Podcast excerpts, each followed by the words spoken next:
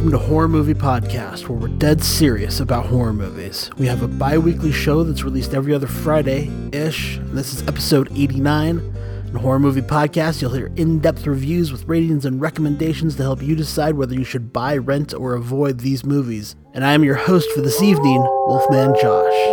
My lone co host tonight is. Dave Dr. Shock Becker from just outside Philadelphia, PA. The regular host, Jay of the Dead, was not available for this episode, so we're doing another little Son of Horror Movie podcast action again this week. And tonight, our topic is horror shorts, or the short film format in the horror genre. We'll be doing a little theme discussion, have an interview with a successful horror short film filmmaker, and Dave and I will give you our top five horror shorts lists with links so that you can check these out yourself. Would also love to hear what your favorite horror shorts are, and if you've made one yourself, please send it our way so we can all enjoy it. So I'll start off the discussion tonight with my little rant about short films. I am a short film lover, but that was not always the case, and my relationship to short films has evolved over the years. When I was a kid, yeah, they were fine.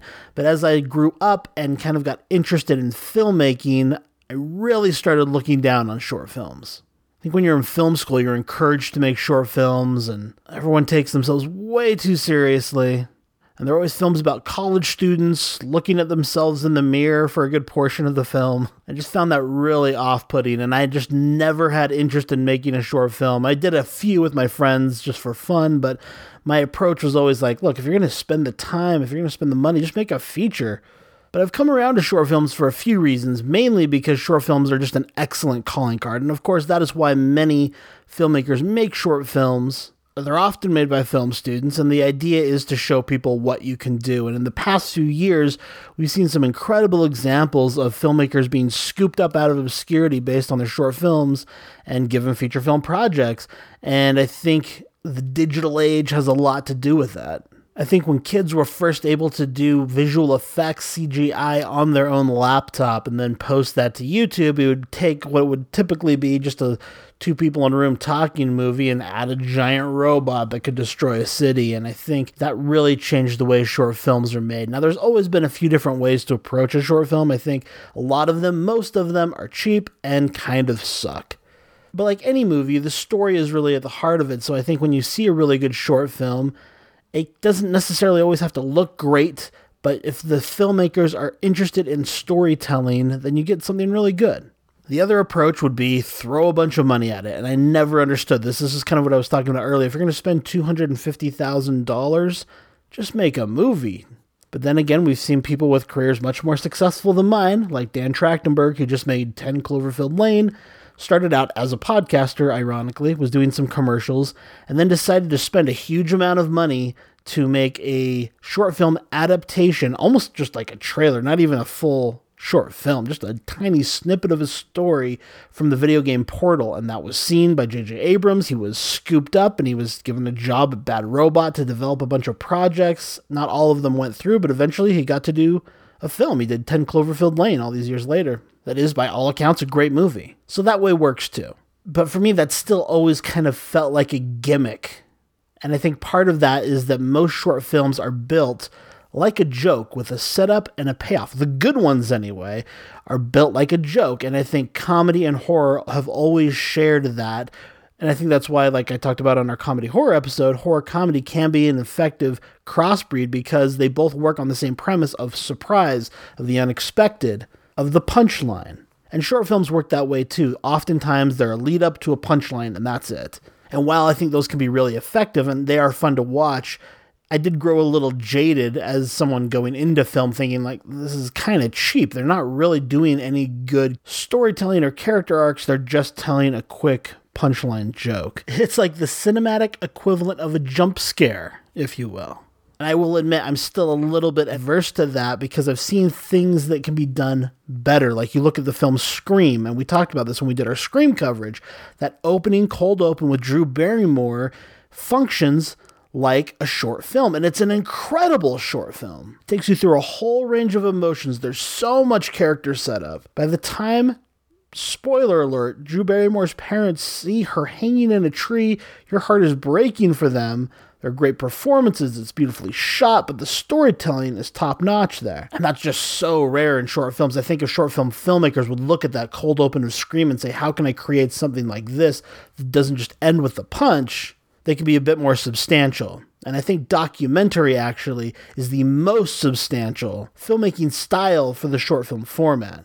And I'll tell you why. There are so many great stories, real life stories that can be told, don't necessarily warrant a 90 minute runtime, but are, can be really fascinating in the short form. You take like a show like This American Life, the podcast, or The Moth, and you can have a really compelling story with all kinds of character development in just a short 10 minutes.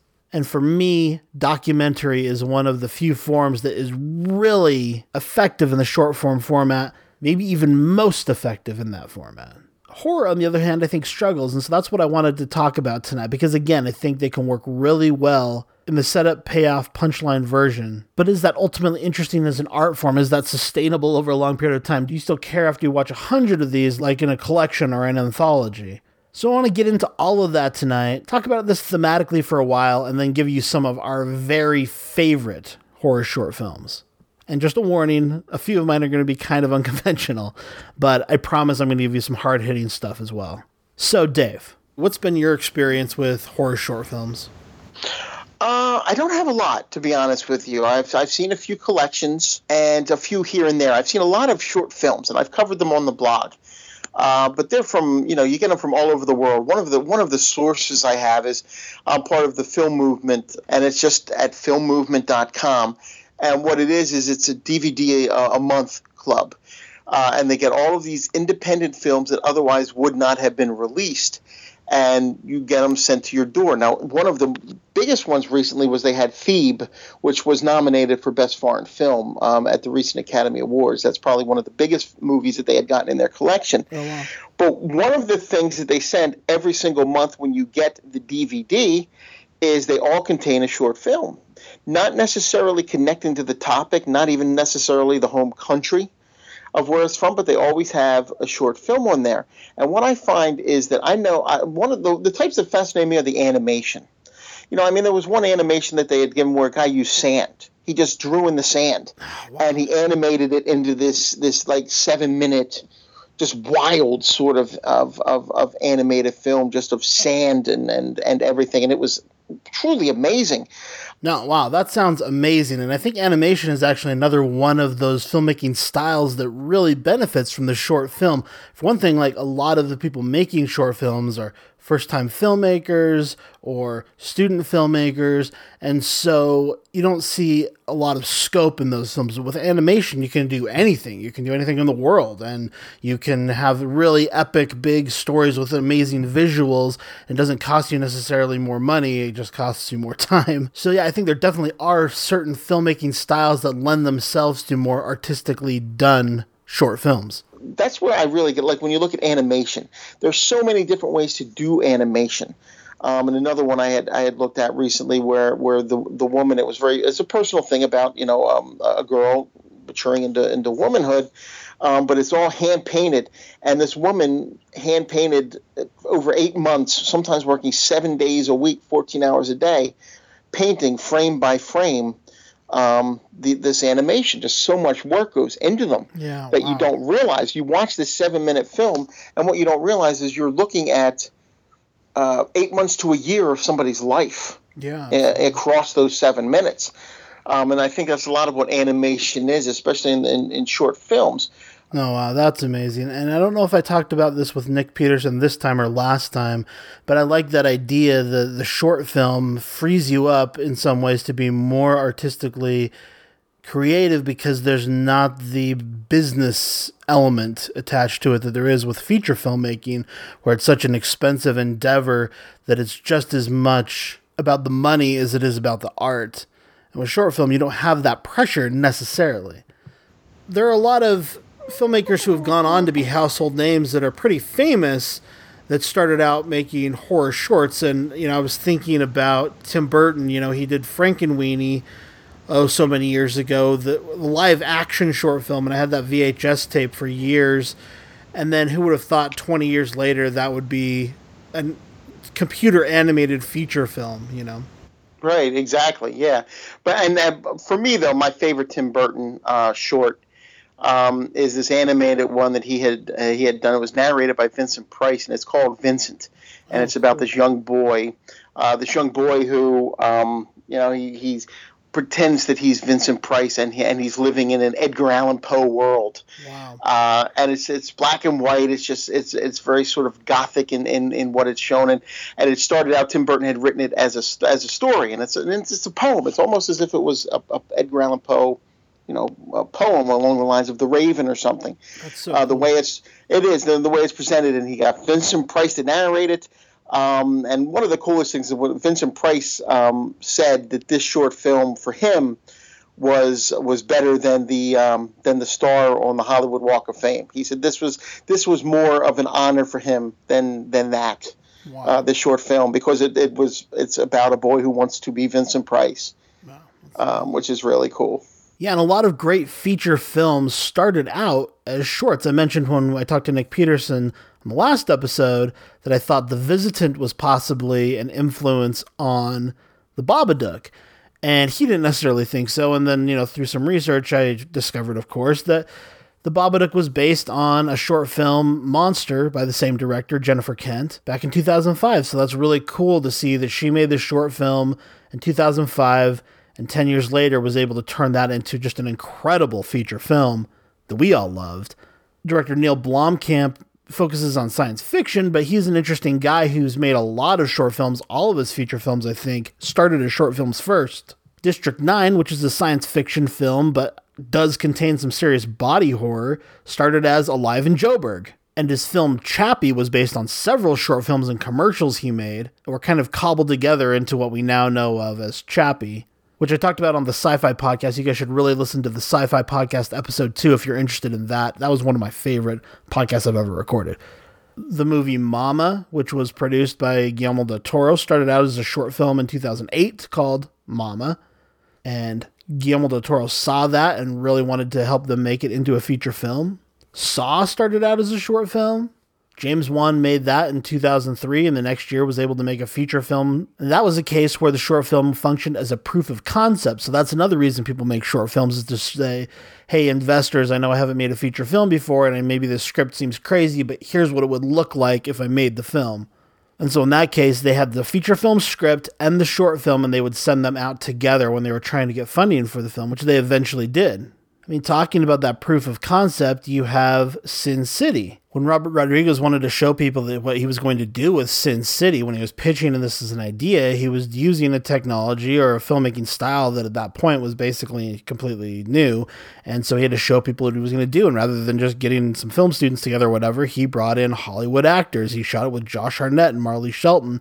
And they shot The Customer's Always Right, which is just that little. And I think that, and he used that to, wasn't that, didn't he use that to kick off um, Sin City? Yeah, that became I think that was the first segment. The yeah. And one I think our listeners might be most interested in would be Within the Woods, the 1978 short film by Sam Raimi that eventually became The Evil Dead in 1981. And that's just a small sampling. Many, many, many of our favorite films were first short films. But there are two of these coming up that I'm really excited about that I wanted to mention briefly. One of them is Ellen Page is going to be in a feature film version of the short film The Third Wave, which is a zombie film. Another zombie movie that's based on one of my all time favorite horror shorts, Cargo, will star Martin Freeman in the feature film version, and I'll talk about that more later. But I am so excited to see what they will do with this. And let's talk a little bit about music videos. I, I, talk about this on the show all the time, but for me, a pivotal moment in my film appreciation was Michael Jackson's short film Thriller and you know it's a music video and before that time a lot of music videos were pretty basic mostly just band performance. Right yeah or they, they would tell a little story but always within the context of the song. Uh, they never went outside of that. They never included dialogue of much dialogue. Maybe they'd have like an opening or a closing or something. I remember tom petty's you got lucky. Um, you know had, had these sort of drifters going through this post-apocalyptic wasteland um, and I know Berlin had done something about like a 1930s crime, but but none of them had gone to the level that Michael Jackson did with Thriller. I mean, yeah, I mean, it's got a serious budget. Number one, Number two, he brings in John Landis, who right. Know, an exceptional filmmaker, and for my money, still some of the coolest zombies that I've ever seen on screen. Absolutely, I mean, absolutely. those zombies. And also, also at the beginning, a werewolf. Yeah. You had you had a werewolf uh, at the, at the beginning of it that was, was that was really a werecat. That's true. Yeah, I guess it was a werecat. Um, but what was it? Uh, you know, Michael Jackson did go on to um, uh, the the church came down on him um, for his participation in that. Wow. Um, and, and he tried to distance himself from it later in, later on, um, mostly because of that. Um, you know, he, he tried to distance himself, and then there were even some legal issues between the actress who was in it with him and John Landis, both suing Michael Jackson for the for the profits from it. It kind of it had kind of an unfortunate legacy, um, but for what it did, I mean, I remember rushing home from school because when it was going to premiere, I couldn't wait to see it. Yeah. Um, you know, MTV was really, you know, talking it up at that time. And this is in the, the infant days of MTV. I mean, everyone likes to joke now when MTV used to show music. Yeah. Um, I think they might be getting back to it now, which is good. But um, I'd have MTV on for hours and hours on end um, when Yeah. it when it first launched. I would just let it play in the background. I'd be upstairs doing my homework in front of the TV with with MTV. um, I just lived on MTV for, for years there. Uh, got to you know the, I got to know which VJs I liked better than others. But when they were talking about Thriller, that was one I said, "This is something I just got to see." Yeah.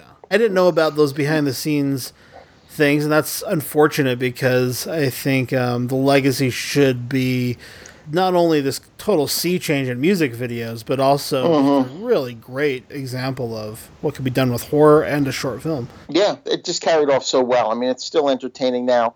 And Michael Jackson was a bit of a pioneer because you look at Billie Jean, and that was a, an interesting video. Mhm. You know, doing some different things in that.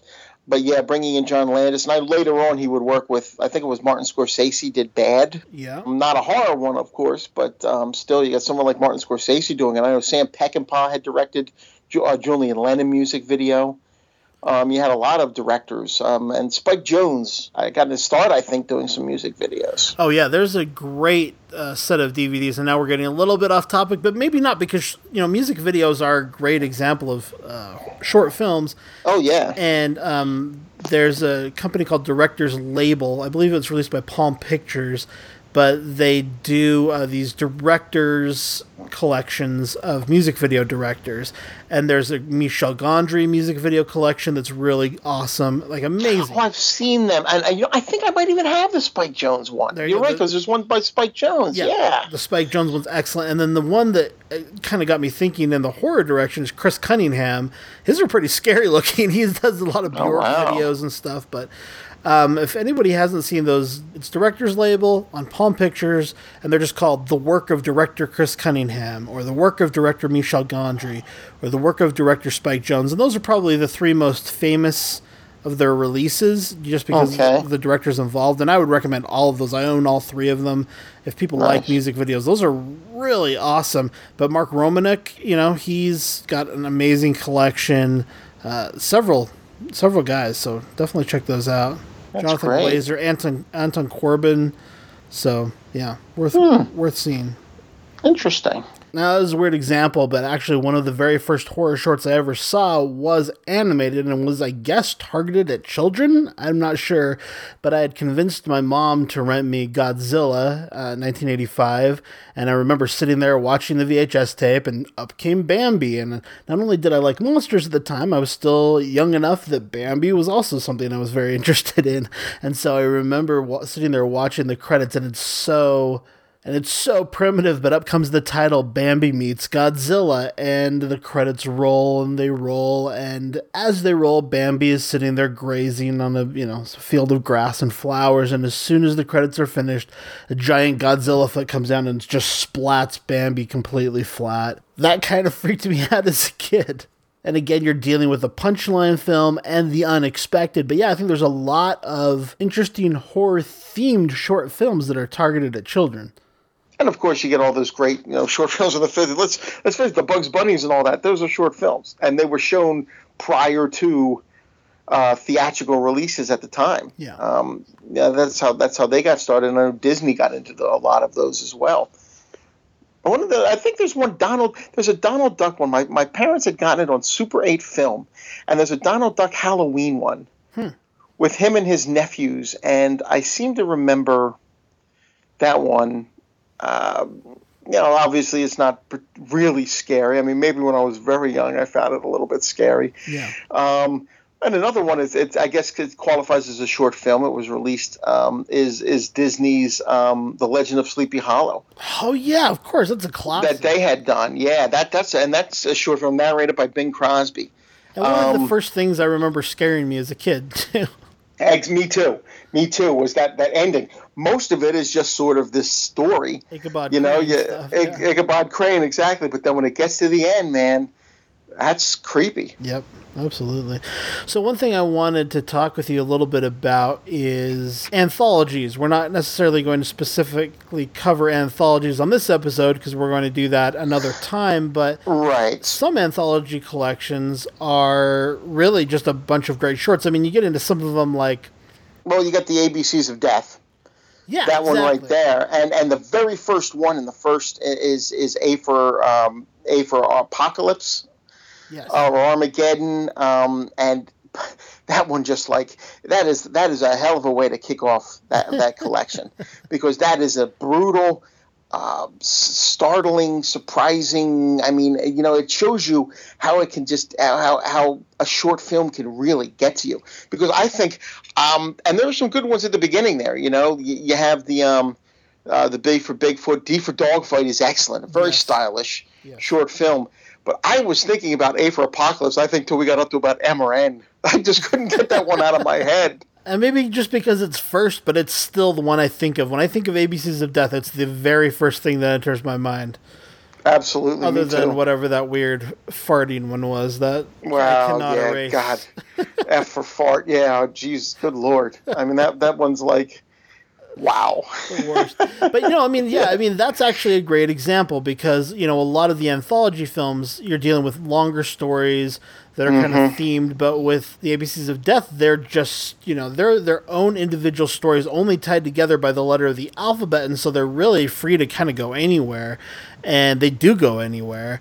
And Right. they're also very short because they have to pack so many of these into the hour and a half running time or whatever it is, right, as opposed right. to you know Creep Show where you're going to get a much longer story. Right, exactly. Oh, let's. Sorry, you were telling me about these horror collections that you're excited about.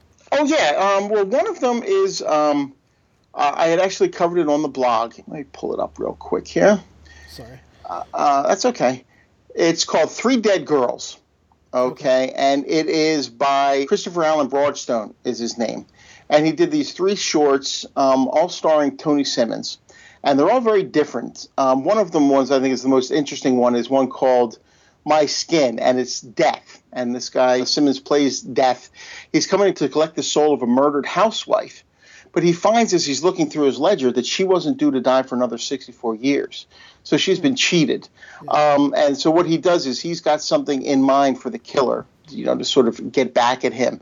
And it's just very interesting the way they put it together. And I think one of the creepiest things about it, uh, or something that I even wrote in, in my review of this, is that, um, you know, the, the Grim Reaper's not happy. And I thought part of it was because of the date. And if you look on his ledger, the date that he's writing is September 12th, 2001. And obviously, I was thinking, wow, the day before he would have been very busy. Yes. And I thought it was kind of interesting that they threw that in there. Well, I threw that in the review, and Christopher uh, Brownstone got back to me and he said, listen, that was a total coincidence because this was made months before 9 11. He just happened to pick that date. That is the, one of the craziest things I've ever heard.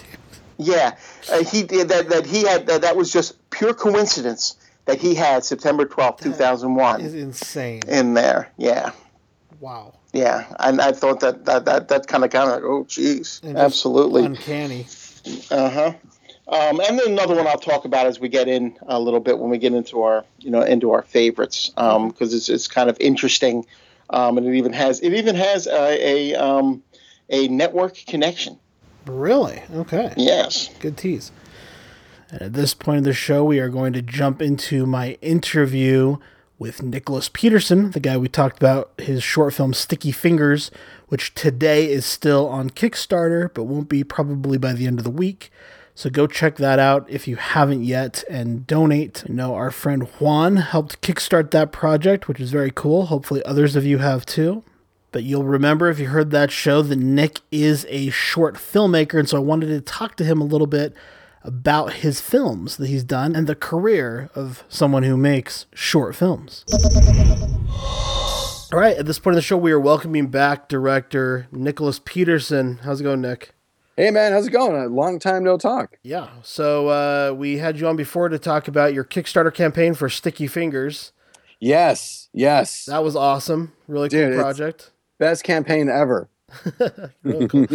so we are talking about horror shorts, and I wanted to get your take on that as someone who makes horror shorts. How did you kind of get into that, and um, yeah, why is horror the field that you've been working in so much? You know, it's funny. Uh, you know, I mentioned on the earlier podcast how you know I, I worked in you know visual effects, and then I I made my own feature film, and after the first feature, I realized it's really hard to make money in independent feature films, and I should probably focus on commercials and not worry about narrative filmmaking. So after my commercial, you know, push, and I felt that I kind of established, you know, because when, you're trying to like build a career as a director, at least for me, you kind of have to focus on a few things. And I put all my brain power into commercials. And then once I got that going, I felt, okay, now we can start going back into the narrative thing.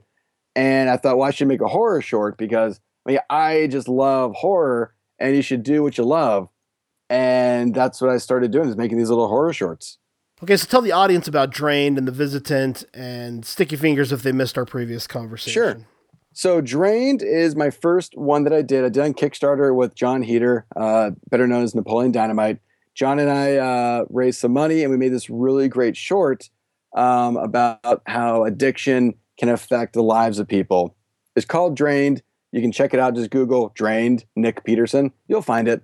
And then afterwards, we did a, a short film called The Visitant that stars Amy Smart and Doug Jones about a mother protecting her child from a demon. Uh, obviously, Amy is the mother and Doug Jones is the demon. and I would love to see that the other way around, though. That could be really cool. You know what?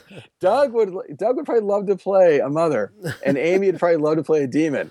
I mean, they're actors, so I mean, I don't see why they couldn't do it.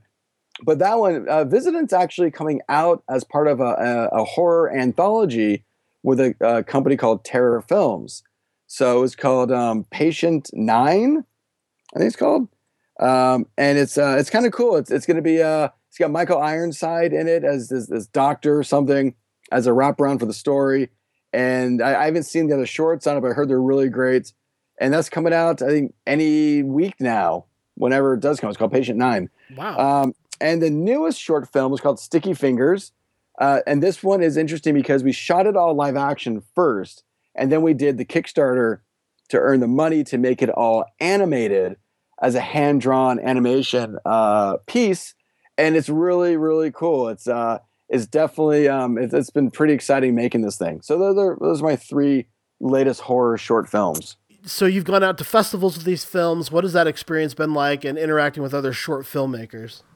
I mean, anytime you make shorts, uh, you you, you kind of ask yourself, what do I do with it? You know, you can't make money on a short film, right? And you can't really, you know, do anything beyond just show it around. So what I found is these shorts are really incredible because it lets me have a reason to meet other people. It lets you go to festivals, it lets you interact with audience members, it lets you meet other filmmakers and other people making film. And the best part about it is it's a calling card. I mean, for years and years, a short film is a calling card. And that's why you make these things because one, I mean, I love just to make stuff. And if I'm not making something, then I'm really bored. And it's also it's a calling card. I mean, that's how I got my agent uh, with Drained, and that's how I get most of my meetings is with these short films. And then some people, you know, make them that spin off to a larger feature film. Some just make other things afterwards, and, and they also work hand in hand with commercials. I mean, I'll try new techniques or new lenses or new cameras in these short films that I'll use in commercials, and then I'll use you know same thing commercials uh, crew and cameras and lenses or whatever and use it into the the short film. So they, they kind of work hand in hand. I mean, I think it's really cool to think about. You look at something like The Visitant, it would be really difficult for an independent filmmaker to stage a feature length production with that level of uh, makeup effects and set design and, and post production work that you did with that film. You you know you're able to like you say make this really powerful calling card and do it in a short amount of time that it's cost effective. That's cool. Um, no, you're totally right. I mean, yeah. Visitant would be really expensive on a feature level because since it was a short, like Steve Wang, who did the the makeup on the Visitant. I mean, Steve. I mean, just look him up. He is the man. I mean, he's the guy that built the Predator. You know, yep. and he's just done so many incredible things. I mean, he built you know like Abe Sapien. You know, Doug Jones as Abe Sapien in Hellboy. That's all Steve. And I mean, the list goes on forever. And it's funny because on Visitant, you know when, when I you know I I had known Steve previously to the Visitant, and that's how we kind of got made because I knew Steve Wang and Jon Heder knew Doug Jones, and Doug Tall and, and Doug and Steve knew each other. So I called Steve, John called Doug, and we both said, "Oh, Steve's involved and Doug's involved," and and then they got together, and it's this cool little triangle. And it, you know, on a feature, it'd be harder to do because then you've got you know contracts and schedules. But on a short, it's like, what are you doing in three weeks for a weekend? Right. And you kind of schedule the stuff. And even the creation of the demon, a lot of what went into making uh, the demon and the visitant were leftover spare parts that Steve had laying around from other movies. And on a feature film, you can never do that because you need so much replication for everything. But on yeah. a short, when you're going to shoot for one day, you can make a one off demon costume that we did. So that Visitant costume, when we were done, or suit, or whatever you want to call it, uh, when they tore it off Doug Jones, that was it. It could never be done again, which is scary if you need to do a reshoot. But you know, there really was no other choice. So you could, and that's how we get you know this, this super high quality production in both Visitant and Drained. Is you know we build the suit once and we shoot it, we check to make sure it all worked, and we back up all of our hard drives in, in, in triplicate and then you just kind of go on to the next thing. So we've talked a lot about the production aspects, which I think are fascinating. Let's talk about story for a little bit, and what are the things you like about having this short format for storytelling, and what are the difficulties there, especially in the horror genre? Um, I think anytime you're telling any type of story, whether it's a 30 second commercial or a five minute short film, is is looking at it realistically and being as as short and concise as possible actually there, there's there is a scene in Visitant that we I did lift out during editorial. It's about a two minute scene. Man, I mean not two minutes. It's like a minute, minute and a half. But there, but there is a full scene in the middle of the short that is that, that we shot that is not released. Because when I was showing friends, they said, no, it's, it's a really great scene, but it's kind of destroying the, the the the flow of the film as a whole. So I think, and, and even drained, like drained, my first cut was like 19 minutes, wow. which I know, believe me, wow, seriously. Um, and I think drained that would be an that would be an intense version of that because that movie, that short is super intense. Um, oh, thanks. As a short film, I mean, it is just like holy crap, buckle up for this. Yeah, I mean, and, and that's like that's pretty long. It's like 12 minutes, and like my first short film, Mom that's all animated. That's like seven. And I think for shorts, I mean, if it's going to be over two minutes, your story better be super, super strong because no one's attention span is longer than two minutes. So if you're going to make anything, you got to make sure that that one your your production value deems worthy of watching, but more importantly, you've got to have a super compelling story where something new is happening every 10 to 15 seconds. If you if you can actually quantify, you know, uh, page turns of people's brains. And that, that's that's the biggest challenge of any short film is even though it's short, I, I always consider this right. I, I can sit down and watch Lawrence of Arabia. Lawrence of Arabia is like three and a half hours long, right. and I am riveted the entire movie. You know, I mean, you if you watch Titanic, I mean, Titanic is three and a half hours long as well, right. and you're in the entire movie. Yet you're watching TV and a commercial comes on for Pizza Hut, and in 15 seconds, you want to shoot yourself in the head because you're so bored. And it's like, why is that? And film is weird that way. It's like, it's like film allows you to kind of be, it's, it's like, uh, you're, you're almost like a time traveler where time doesn't exist any, any longer. And it's your job as a filmmaker to create that time for your viewer. I know that sounds kind of esoteric and strange, but realistically, I mean, you are. I mean, you're, you're recreating time, and that's what storytelling in film is all about: Yeah. is taking time and manipulating that time in order to make entertainment. So you kind of forget about yourself, and you're in that story with those characters. Yeah, there's So- something about that hmm? medium because, like, I I deal with this all the time in documentary filmmaking too. Yeah, because I can listen to This American Life for an hour and never be bored, or Radio West in Salt Lake, and and yet if I was to put that same conversation on film and ask people to sit there for an hour, that it would drive them insane. They couldn't sit Yeah. still, and I don't know what it is about that combination. It's just the fact that you're a captive audience and you can't be driving or working out or washing the dishes or whatever while you're listening to it, but um, the audience expects a lot more when there's this visual attached to it, and it, it's interesting. It's interesting to think about, and I'm sure your commercial work actually has trained you for that better than anything else to be able to make these tell these stories in such a short period of time. Yeah, commercials are weird because it's more about getting uh, you, you want to sell an image very quickly.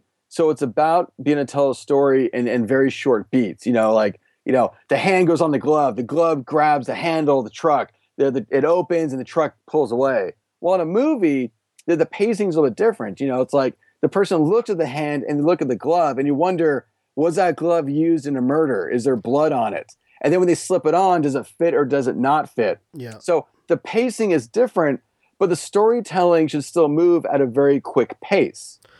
Well, it was interesting how you said every 10 to 15 seconds, right? Because, like, in a feature film script, people would say, like, every 10 pages or whatever, something needs to happen. I Oh, love this idea that in a short film, it's every 15 seconds something new needs to happen. You know what I always think of is I, I always think of The Simpsons. If you ever read uh, a, a script from The Simpsons or just watch it, and I don't know if this is like a mandate that Matt Groening made, like I have no insight, but if you look at it, those episodes, there is a joke, no joke, every like 10 to 15 seconds. And it is crazy how much content they pack into it. And I, and I always think about that whenever I'm making, not like every time I'm cutting something or shooting something, but but you really do. You need new information. And new information doesn't mean a new new shot, right? It doesn't mean you you have to cut to something. Again, uh, going back to Lawrence of Arabia, they had these incredible, just huge vista moments. But within those moments, there's so much going on. And, and you're feeling and you're experiencing something that you, you I mean, you, you can allow that experience to drift for like 20 or 30 seconds, but it's that's 20 or 30 seconds of experiencing something. And that's that that's the hard part is how do you how do you give an audience uh, something to experience continuously? Because as soon as they're no longer experiencing something with whatever you gave them, they're out, and then they're then then you've lost them. It's really hard to get them back in. I mean, how many times do you watch a movie and it's like, you know what, I'm kind of done, and then you still keep watching because you're stuck in a theater or whatever, and then they, they get you back in later, but really you're like, I don't know, you know. Totally, man. So you've seen a lot of short horror films, I'm assuming. Do you have uh can you give us a rundown of some of your favorites? Yeah, I mean, I'll just kind of go off the top of my head. I mean, it's funny, like you see so many films and they kind of bleed into memory. Um, you know what's really interesting is the French film uh, La Jetée. Um, I don't know if that's a horror film, but it kind of is. I mean, you know, inspired Twelve Monkeys. Sure. But you watch La Jetée and it's amazing because it's such a gripping story, and they're all stills. So there's no moving images That's right. That's right. and it just shows like the power of of visual storytelling and if you're really smart you can make something truly incredible that that sticks with you i think for modern stuff like mama the original mama short was i mean i mean holy crap If it was like two minutes and the girl wakes up and you're just like in it yeah. and that's just i mean again i mean how smart were those guys to make that you know what's really incredible too is i saw a and it was more of a teaser but there's this uh this this sci-fi short called rise but these robots that rise up against the humans Okay. that recently came out and i mean the it- i mean who knows how much money they spent on it. Um but somebody funded this really amazing more of a proof of concept than a short film because it, it you know plays like a trailer. But dude, again, it's like I, I watch stuff like that and I feel like I'm such a lame filmmaker for making these like weird little little monster movies like guys in makeup or animation because people are doing this super incredible stuff with these robots and CG and like wow, like why am I not doing that? but but it's, it's incredible. And you know what? I, I will say is uh, probably like the pinnacle of, and maybe you know, prove me if I'm wrong on this one. I, maybe I am, but I think one of the best horror short films ever is Thriller. Oh, I mean, absolutely. I mean, I, maybe someone else has got a better one, but I mean, how can you beat Thriller? Well, first of all, it's not often that you get a director like John Landis making a short film. So Yeah. already, you know, he's a guy who was at the time at the peak of his powers. But then, yeah, of course, I mean, and it's paired with all of the charisma of Michael Jackson, but the level of production value in that is insane. And I mean, zombies have got. I've I said this, but to me, the thriller zombies are the coolest zombies I've ever seen. You know what? I mean, I remember as a kid hearing Thriller on the radio in my car, you know, my, my mom's car. I was like eight or 10, and running out of the car to go turn on MTV, thinking it was like the same thing to watch the video. Right. and obviously it wasn't. It was like some stupid, you know, you know, Madonna video probably. But uh, but it was funny because like you know, I, as a kid, yeah, I wanted to see that video more than anything. And this is pre YouTube, Yeah, and it's like, I mean, it was, it was just so it just blew me away. You know, this I'm sure deep down I've been trying to make Thriller all my life. Oh, absolutely. I mean, honestly, that's one of the main things that got me into filmmaking. There was a VHS tape at our local video store that had the making of Thriller. So it had the music video, but had the entire behind the scenes. Yeah, And I rented that every time we went to the video store, and I would watch it over and over and over again. It showed all the makeup effects and everything. And honestly, I probably can credit that as the first thing that really made me want to be a filmmaker. So You know, it, it's funny you mentioned videos because as a kid, like that's the only way you can uh, do things. And and it's also funny you mentioned uh, on the, the previous podcast a while back how you know I was like that that weird surrogate older brother who brought you know strange things into your life. yeah, And I, my my buddy Mitch Main, his brother Jason, because I, I I'm the oldest in my family, and my friend Mitch, his older brother Jason and Dave. But Jason, he'd bring home from the video store like every night over the summer, like a stack of kung fu movies and horror films. And Mitch would fall asleep, and I'd watch these movies with Jason like all night long. And it's it's crazy like how the video store just created so many filmmakers from kids of the 80s and early 90s. And uh, and I remember like in Springville, there's a tiny video store that had Faces of Death that we rented. And, I, and I'll never forget going to this little shack of this tiny dusty video store. There's an old man there, and I'm easily like 16. And when I was 16, I looked like I was 14, you know. And I was like, I'd like to get. It was like me buying beer. Like I never bought beer, Yeah. but it's like my equivalent of buying beer when you're a kid. I was like, oh, can I get a Faces of Death? And the old man's like, oh, how old are you? I'm like, oh, 18. He's like, sure. And you just you get it, and then you watch it, and you're like, oh my gosh, these people are dying, and later on you you know that's fake. And and I also remember how they actually showed Faces of Death 4 at the theaters in Provo. that's Utah. insane. To think And I went to it with my buddy Mitch. And again, it, it was incredible to see this thing on the screen and people dying and all this stuff. And and there's no joke uh, outside the theater. Like when you when we when we left, you'd have to dodge the barf. I'm not kidding. So many people left that theater and just puked right outside in the hallway, even outside. And I got this cool uh, certificate saying I survived Faces of Death 4. the Faces of Death guy contacted me and asked if I'd make a documentary about him. Oh, really? Oh, Yeah. dude, you totally should. I need, I need, if I do it, I'm gonna have to track you down for that story because that, Yeah. that is an awesome story. oh, dude, no, it was incredible.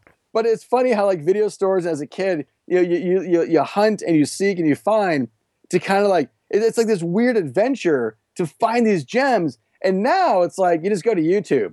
So I don't know. There's something that's kind of magical about that that maybe is lost, but now with YouTube you can find so many other really cool things. So I don't know. it's a different world, but yeah, I mean, the access maybe makes up for that sense of discovery. We'll see. We'll see how this generation turns out. Yeah, yeah. It's yet to be known. Awesome, man. Well, thank you for joining us. We'll put links to all of the short films that you mentioned in the show Awesome. notes, and then if we can put links to some of your films as well. I'm not sure which ones are available for public viewing at this moment. Everything's public except for Visitant because that's on um, the Patient Nine. Okay, so we'll have Uh, people watch out for Patient Nine. and uh, check out Nick's other shorts in the show notes at horrormoviepodcast.com. Nick, where's the best place for people to follow you or work online? Uh, go to my website, npfilm.com, you know, short for Nick Peterson. But NP Film has everything uh, that I do, you know, everything that's really awesome. All, all my bad stuff I, I hide. Cool. all right, man. Thanks for joining us. Thanks, man. Thanks, Josh. All right, that was a lot of fun. Thank you again, Nick, for joining us. And at this point of the show, we are going to give you our top five horror shorts. We're just going to go round robin style. So, Dave, why don't you start us off with number five? Okay, well, I'm going to cheat a little bit. I am going to go with that A for. I've got to find out which it is. If it's Apocalypse or Armageddon now, because it's driving me crazy. Okay. From the um, ABCs of Death. A is for Apocalypse. It's really is what is what it is. It, it really is, and even the director of that was somebody I always liked. It was uh, I know he had done Time Crimes, yes, which was a movie that absolutely blew me away. Nacho Vigalondo, he's he directed that, and he did also a movie called Time Crimes, which is excellent. Yeah, If Apocalypse is really good. I mean, it's uh, it really takes you off guard. I think mm-hmm. it just mm-hmm. surprising from the very beginning, and then you're cringing at what this guy is going through. Yes you know what what's what's happening to him. I mean, she's just ruthless. And then you find out like the, what where it goes at the end. You're like, wow. I mean, that's that's really intense, heart wrenching, kind of at the same time. Yes, yeah, absolutely, pretty, pretty strong. Five here for me, it's the S from Hell, and this is probably the least conventional of the films I'm going to mention, but it's a it's a weird little documentary. It's from the guy who made Room Two Three Seven. Did you ever see that? Yes, I did see Room Two Three Seven. It's, it's the inter- conspiracy. Film. Yes, interesting stuff. I don't know that I buy any of what anybody is saying in that movie, but it's just fascinating to see just how how deep fans will go into it. So, the S from Hell is the same director as Room Two Three Seven, what this one is about is this director's childhood fear of the Screen Gems logo and how there was just something about that Screen Gems logo that freaked him out as a child. And wow. he starts researching it, and I don't know. It's pretty funny. It's it's really weird, really unconventional. Um, that's why I put it kind of toward the bottom of my list. But I think it's one people who are interested in kind of niche cinephile stuff. I think could appreciate uh, the S from Hell. It's pretty fun. Nice, that's interesting. I'm gonna put links for all these. I don't know how we'll do the A for Apocalypse. We'll figure it out. Yeah. Do you have a number four? I'm going to cheat a little and sort of rely on this one um, collection that I just watched recently, and it's the Fangoria Blood Drive. Okay. Um, which was their their seven uh, winning short films from a contest they held, and I was turned on to this by Joel Robertson okay. of um, of Forgotten Flicks and and um, you know he's on the network here, um, and part of the reason I was turned on to it by him was because one of the short films is his. He his one of his films was one of the winners of uh, of that uh, Fangoria. Um, so I'll go with with uh, with Joel's uh, short film. it's number four. It's called Shadows of the Dead, and it's interesting. It's a zombie film with no dialogue. Uh, the, the, the, as a matter of fact, the only dialogue in this is there's a character driving a car listening to the radio, and what he's hearing was lifted from Night of the Living Dead. It's the reporter giving the whole, oh. you know, uh, kill the brain and you kill the ghoul, uh, that whole thing. And they he presented that as if it was a radio. Um, you know, this guy's hearing it in his car. But what it is is it's the it's you know the the zombie apocalypse, and we're dealing with this doctor um, and uh, there's this outbreak at the hospital. Uh, and as he's driving home, um, he sees somebody in the road and he, he, sort of pulls off to the side and uh, has a little bit of an accident and is uh, taken to a disclosed, you know, to an undisclosed location. And uh, I don't want to go too far into it. Um, but this is one that, um, uh, you know, Joel had put together, and it is, it's very well done. It is creepy. Um, you know, the zombies look you know, not bad considering that these things were all made with no budget, uh, and they're all shot on video. That's one thing about all of these is they're all shot on video. So that would be my number four. It's called Shadows of the Dead. And my number four, I struggled whether or not I wanted to share this film with you guys because I've had a run in with this film's director. We did not get on necessarily. He seemed like an insufferable jerk the few times we've interacted, but I really liked this movie. And more than that, I thought it was one our audience could possibly appreciate. And it was just very different from the other things on my list as well. So, number four, it's a 33 minute short film called An Evening with My Comatose Mother from 2011. It's directed by Jonathan Martin. Jonathan Martin also runs the Film Quest Film Festival here in Utah. And I don't know, maybe HMP or the Sci Fi Podcast will be doing some coverage there in the future. I'm not sure. But anyway, his movie is very visually appealing. I don't know if you guys are familiar with the YouTube videos of Devin Supertramp. Uh, this is a guy named Devin Graham, and he's from my local town, and he does these crazy extreme sports YouTube videos that are totally worth watching. Some of them.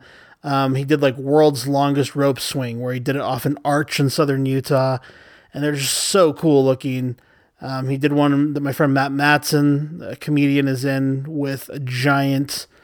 They call it a blob down at Lake Powell, where one person jumps on and launches other people into the air. They're essentially just music videos with uh, you know, pretty young people doing crazy stuff, but it is they are a lot of fun.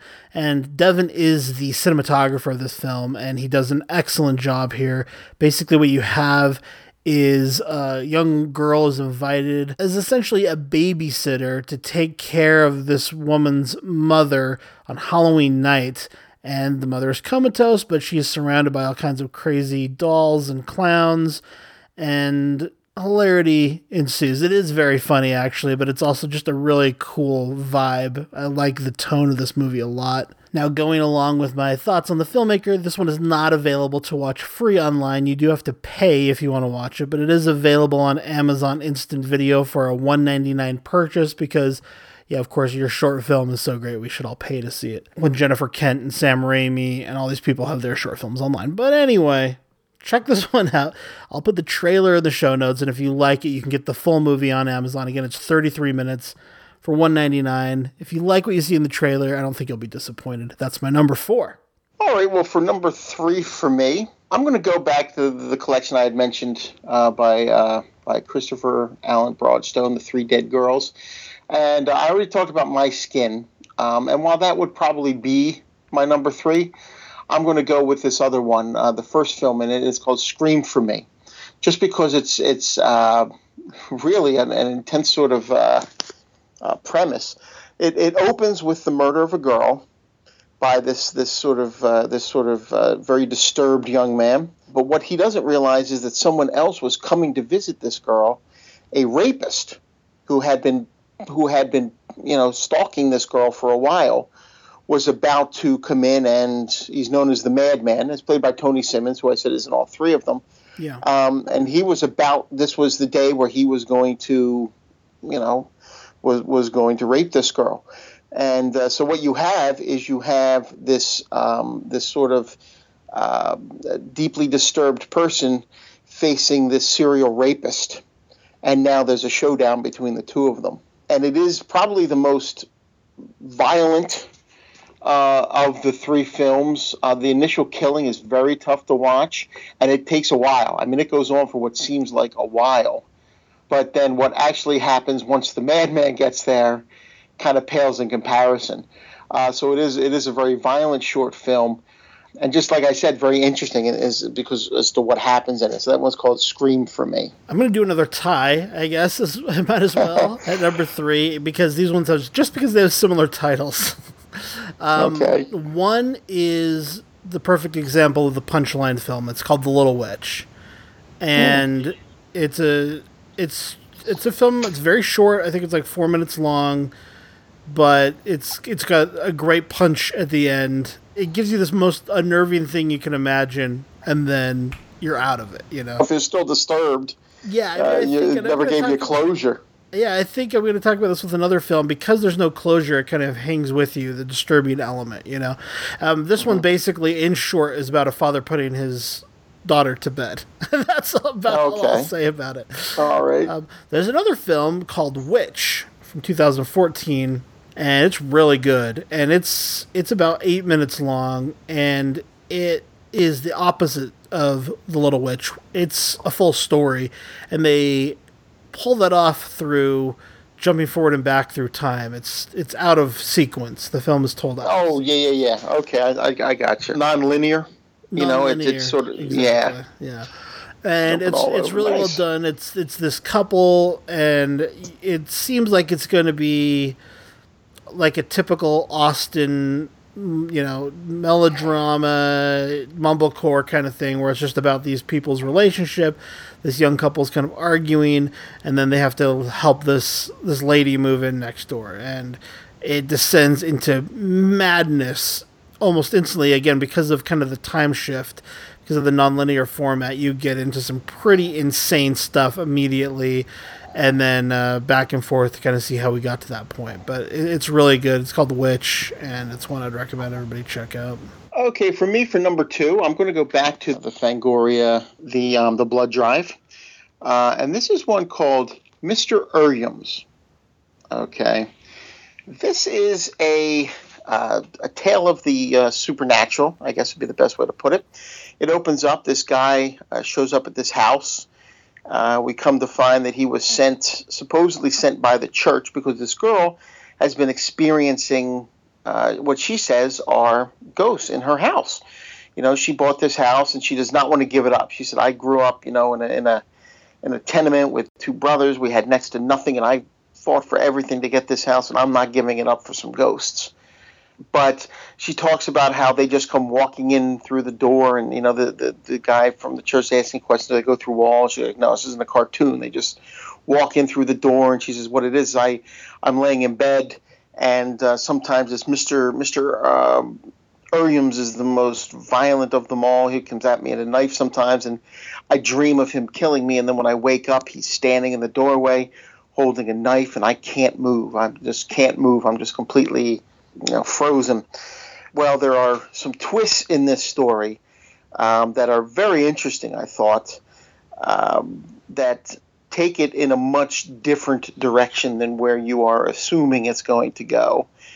Uh, and again, this was this was shot on video for like next to nothing, but it's really, really uh, well executed. I thought, and it does. It, it surprises you. I mean, I was just really surprised by it. It throws a few surprises in there. So that would be my number two. It's called Mr. Mr. Uriams, and I'm guessing these are from 2004. Both Shadows of the Dead and um, uh, this one are from 2004 because they were both on that first collection. all right number two for me is one of the scariest things i've seen in years and i think i think it was our listener ian west that turned me onto this via twitter I, I can't remember if it was someone else. I apologize to whoever it was, but it was definitely one of our listeners uh, showed me this one, and this is one that has also been tapped to uh, be made into a feature film. In fact, I think they've already shot it, but it's called Lights Out, and Ooh. it's extremely short, and I think honestly, like if you watch this right before you go to bed. You, You're not going to be able to fall asleep. like it's, it's that simple. Um, it's you know it, it is one of those punchline films. It's very short and sweet, and you know the punchline is the whole thing. Uh, but it is so terrifying. I want to look at. Let me just see how long it is. It's two minutes and forty one seconds long, Wow. and it's so effective. And I, I'm so curious what they're gonna do in in feature length version of this thing. But uh, as a sh- horror short, it's definitely one of the scariest things. wow. That's awesome. Just because it's so short and sweet, it's just so effective in such a short amount of time. Nice. Oh, definitely. that, that sounds familiar. I think I saw that. Was I was on Twitter? You said. I think I saw that going back and forth. Yeah, so scary. Nice. All right. Well, for me, I already mentioned. I already kind of spoiled it from before. Vincent would be my number one, um, just for the the nod it gives to to old time horror like Edgar Allan Poe and Vincent Price. It's narrated by Vincent Price. It was done by Tim Burton, animated. I got some of the dialogue here, and I'm not going to read the whole thing. I'll read maybe the first few stanzas here, just to give you an idea of what it is. I just found this online. It was written by Tim Burton. Uh, it's Vincent Malloy is seven years old. He's always polite and does what he's told. For a boy his age, he's considerate and nice, but he wants to be just like Vincent Price. He doesn't mind living with his sister dogs and cats, though he'd rather share a home with spiders and bats. There he could reflect on the horrors he's invented and wander dark hallways alone and tormented. Vincent is nice when his aunt comes to see him, but imagines dipping her in wax for his wax museum. He likes to experiment on his dog Abercrombie in the hopes of creating a horrible zombie. So he and his horrible zombie dog could go searching for victims in the London fog. Um, and that's how it starts, and it goes on from there. Uh, and you have the, the visuals with it, and you know this this it's a little humorous to see this this kid acting like this this sort of tortured soul. And when he his he realizes buried his wife alive, and he's digging, then it like snaps, and it's his mother. It's it's his mother's flower bed. So it always kind of snaps him back to reality. And his mother is trying to to sh- tell him, look, you're not this tortured soul. You're a little kid. Go out and play. Um, but he just can't get over that. Vincent can't get over this this like he'd rather be this tortured soul than he would be a little boy and you get a hint that there's probably a little bit of Tim Burton in this as well. But the animation is just wonderful. Vincent Price does a great job narrating it, and I definitely recommend. I know it's out on YouTube. Definitely check it out. It's Vincent. That's cool. That's great. My number one is one that just completely took me off guard. This is either going to sound totally nerdy or totally elitist, but you know, sometimes you're talking to your friends who aren't really that into movies as much as you are, and they try to kind of talk to you about movies, and you're like, yeah, okay, I'm going to sit here and listen to you because you're my friend, but you don't really know what you're talking about. Well, I have that experience sometimes, and I had such an experience with one of my high school friends. He, we were staying at a cabin at a lake, actually. And he said, Hey, have you seen this horror zombie short? And, you know, it was around the time when people, regular folks, were starting to watch zombie stuff because of The Walking Dead. And I was just like, nah, I'm not really into short films. Uh, you know, whatever, whatever zombie short film you've seen is probably not something I'm interested in. And then there's this additional layer of resentment there because I'm a filmmaker, is my career. And for a lot of my friends who are like he's a dentist and so for him i'm kind of doing a fun little silly career while he's doing a real job. And so just that he thinks i'm in the world of making short films i don't know was kind of offensive to me in this stupid way. But all of my own personal baggage aside he put the film on and i was totally blown away. And i already mentioned it's called cargo and martin freeman is in the feature film remake. It's a zombie film but it's again it's just one of those that it's based on a big reveal, but it's so effective and and like Apocalypse, it's emotionally effective. Like it hits you so hard, you go, "Oh wow!" Like nice. that's that's what this is all about. And I, I don't want to spoil it for anybody because you know th- these are short films. Uh, that right. was seven minutes long, but man, it's so good, and I I'm so excited to see what again they're gonna do to turn this into a feature film. It could truly be a really great film, kind of like Maggie, but with that extra bite we were hoping for. Okay, so that's it for our list. I do have a couple of honorable mentions I wanted to get to. You know, The Visitant I talked about with our guest Nick Peterson. I you know, I, I said last time I think it was on the show that that you know I had assumed that the Babadook may have been a little bit ripped off from from mm-hmm. this film, but I hadn't realized that Monster had already existed. So these are both films worth checking out, Monster and The Visitant. Now I know that The Visitant is online some places, but I think they're trying to pull it down because uh, Nick told me it's been picked up for inclusion in an anthology set. So oh yeah, they want to get that out of there. Then yeah, they're trying to get it off offline. Um, I'd go back and check out these short films that became feature films, like Mama and Within the Woods and Saw. I think those could all be very interesting, and I, am going to put all of those in the show notes so you guys can find them. Oh, you know what I just realized? Um, Rare Exports started as a short film as oh, well. There you go, perfect.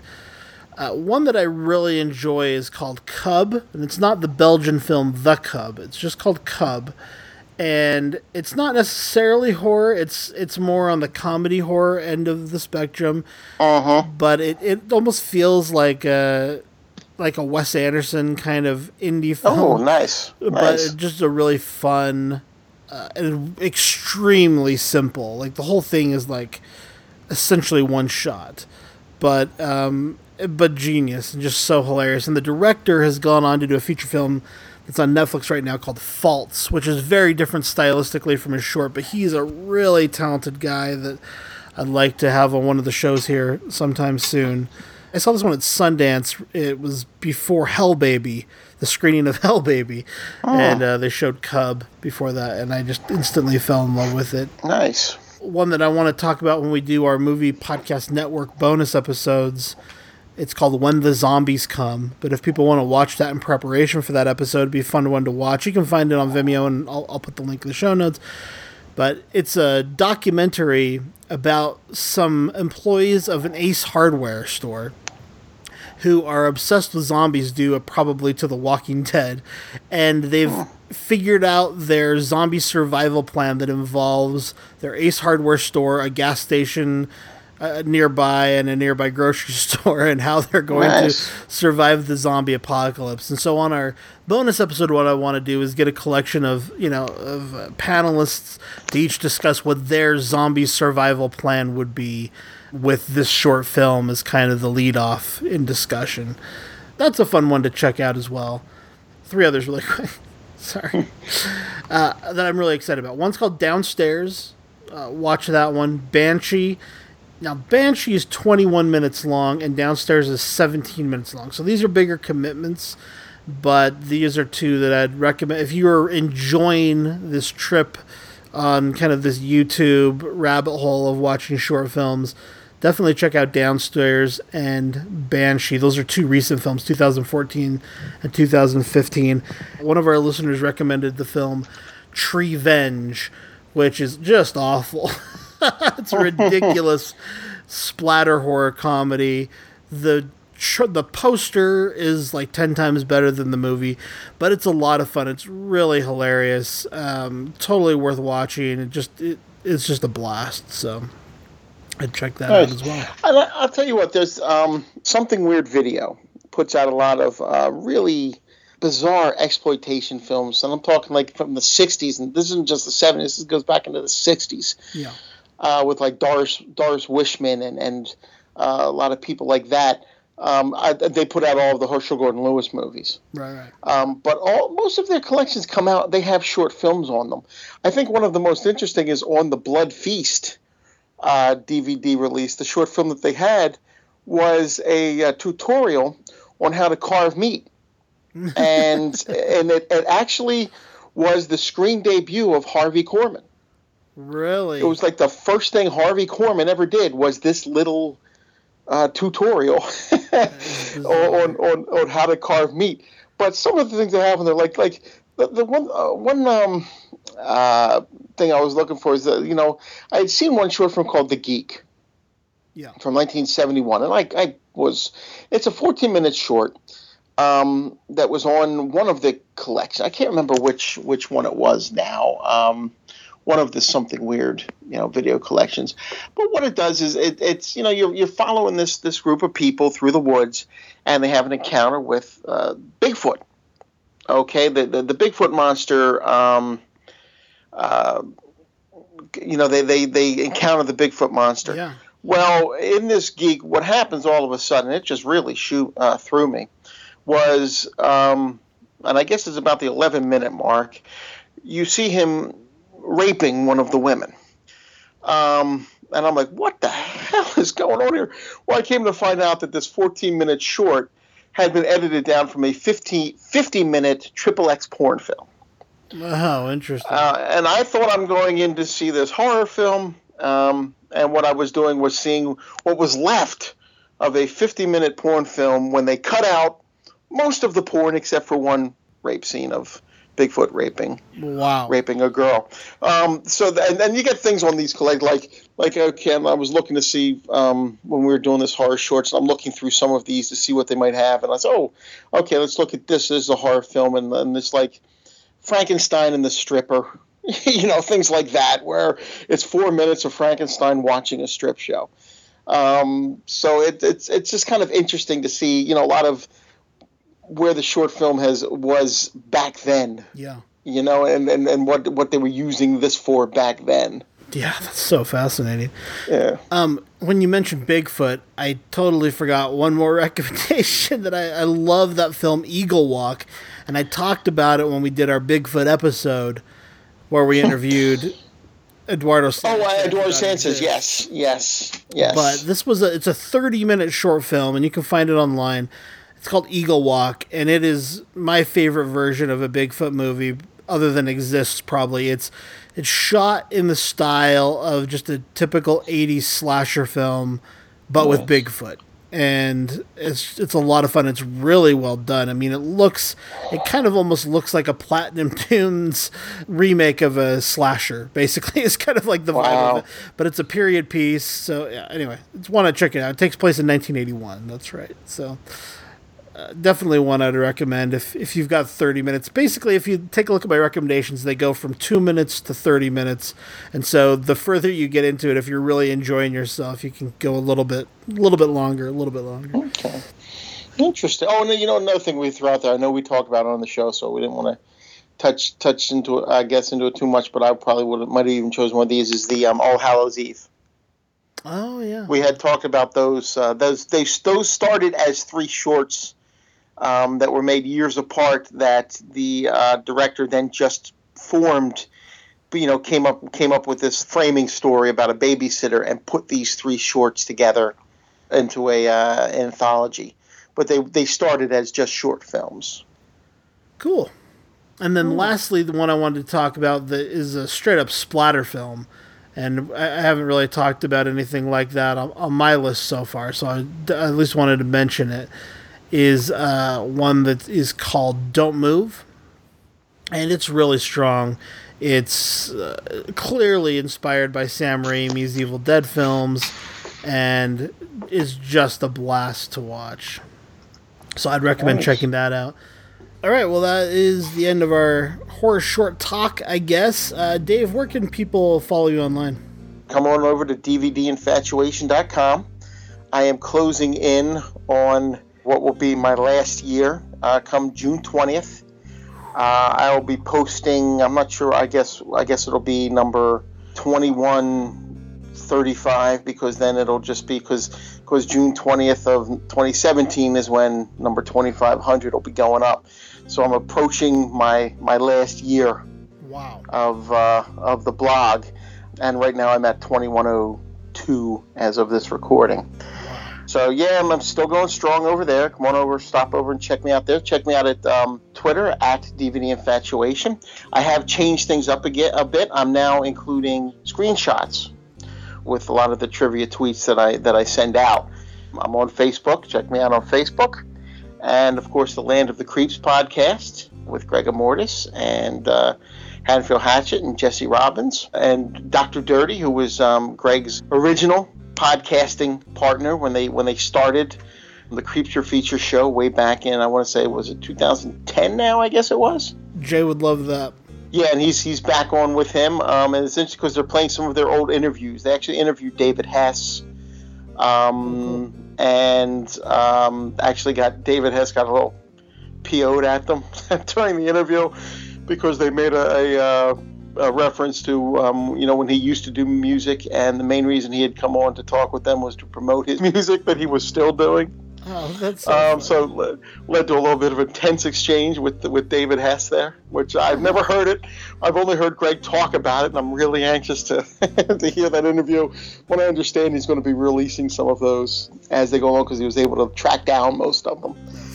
One thing I just wanted to throw this out there, and and um, not to end on a downer, but.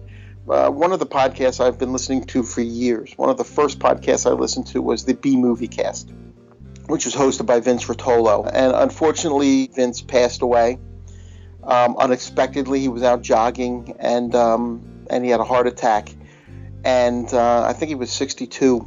So it was very sudden, um, and it's very shocking for a lot of people. I, he he had just posted his 375th episode. He did weekly, and he did three-hour shows every week. Um, this guy was dedicated, and he he, he had a real a real love for B movies. Um, there wasn't a movie that he didn't say you should have in the collection. I mean, if it was Manos The Hands of Fate or Eegah, he loved them. He loved all the films.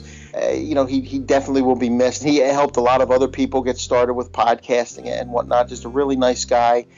And yeah, the 375th, I think, obviously, it was two days later um, when when he passed away. So I did just want to mention that, and it, it is a big loss for for podcasting um, for somebody who's been doing it for so long and um, has so many episodes out there. It is a shame, and um, you know, obviously, sympathies go out to to his wife, who did co-host with him uh, for the last couple years. Yeah. The whole community, it was it just sort of rocked everybody. It was just kind of a shock.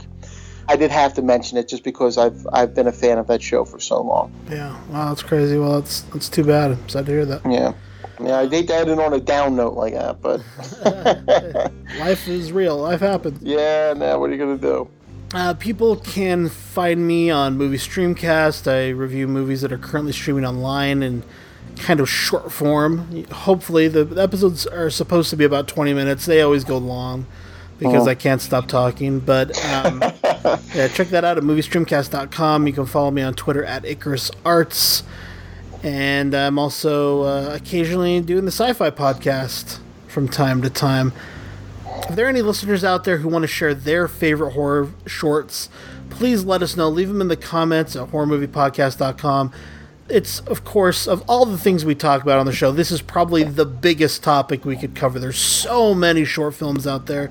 It's so impossible to even have a grasp on even just a small corner of the short films market. So if people have a great horror short that we missed uh, you don't have to you don't have to tell us off. Just just post it in the comments, and we'll all right. watch it. and We'll be excited about watching it. Yeah, it's a primer yeah. discussion for you know for the bigger discussion that happens on the message boards at horrormoviepodcast.com. But also, especially if any of our listeners have their own horror shorts, please share them with us. I would love to see them. Um, I believe it was Shane Wheeler is one of our listeners that did a short film called The Brethren, if I'm not mistaken. It's been a little while. Shane, if you're out there, post your post your short. We'll check it out. I mean, I know we've got a lot of talented listeners out there, people who are, are filmmakers and writers, and if you've ever done a horror short, let's check it out. It'll be fun. I actually, I actually have, and it's not a horror short. Obviously, it was a PSA that I had done when I was in college. Yeah, that was one of the things that when, when you were in the communications back then is you, you did a lot of short films, you did a lot of documentaries, those right. type of things. Oh, um, but it's fun, you know. It was uh, I kind I do kind of miss those days of of um, of editing and putting together films and so forth. And yeah. I talk to Joel about Joel about it every now and again, you know, because Joel sort of remembers that time too. And obviously he had um, he had done his own horror show. I don't know if he even talks about that on his show. Yeah, no, I so had no idea uh, that Joel was a filmmaker and had had. I mean, look, I consider that a pretty big success to be picked by Fangoria to be a part of their DVD compilation. That's pretty awesome. Absolutely, and I enjoyed the film too. I thought he, I thought he did a good job with it. Cool. Like I said, for for a zero budget shot on video type of film, it's it's excellent. Yeah, doesn't take a big budget to make something that's compelling, so. Nope, absolutely. Cool. Well, that's it for us this week. We love your comments, so please get involved in the HMP community by tweeting at us at Horror Movie Cast, emailing Jay at horrormoviepodcast at gmail.com, or best of all, leaving your comments at horrormoviepodcast.com so we can all join in the fun.